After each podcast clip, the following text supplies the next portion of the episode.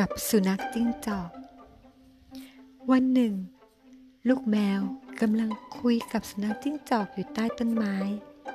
เจ้าสุนัขจิ้งจอกคุยโวกับลูกแมวด้วยความภูมิใจว่าในป่าแห่งนี้ข้าไม่เคยต้องเกรงกลัวใครเลยแม้แต่ราชสีห์เพราะข้ามีทักษะนับร้อยนับพันที่จะเอาตัวรอดจากอันตรายได้ยังไงล่ะลูกแมวผู้ไร้เดียงสาจึงพูดกับสุนัขจิ้งจอกว่าท่านช่างเก่งจริงๆผิดกับข้าที่ทำได้แค่หนีเอาตัวรอดขึ้นไปอยู่ที่สูงๆเมื่ออันตรายมาเยือนเท่านั้นจากนั้นสุนัขจิ้งจอกก็ยังคงคุยโวถึงทฤษฎีและวิธีการต่างๆนานาในการเอาตัวรอดของมันโดยมีเหล่าหมาล่าเนื้อที่แอบซุ่มอยู่ในพุ่มไม้กำลังรอจังหวะจู่โจมมันอยู่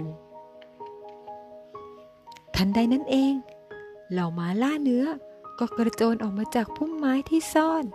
และตรงเข้าจู่โจมทันทีลูกแมวเห็นเช่นนั้นจึงรีบกระโดดหนีขึ้นไปบนยอดไม้ในขณะที่สุนัขจิ้งจอก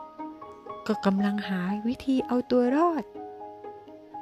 ลูกแมวหนีพ้นจากกรงเล็บอันแหลมคมของเหล่าหมาล่าเนื้อในขณะที่สุนัขจิ้งจอกผู้อวดรู้ก็กลายเป็นอาหารของพวกมันแทนนิทานเรื่องนี้สอนให้รู้ว่าถึงแม้จะมีความรู้มากมาย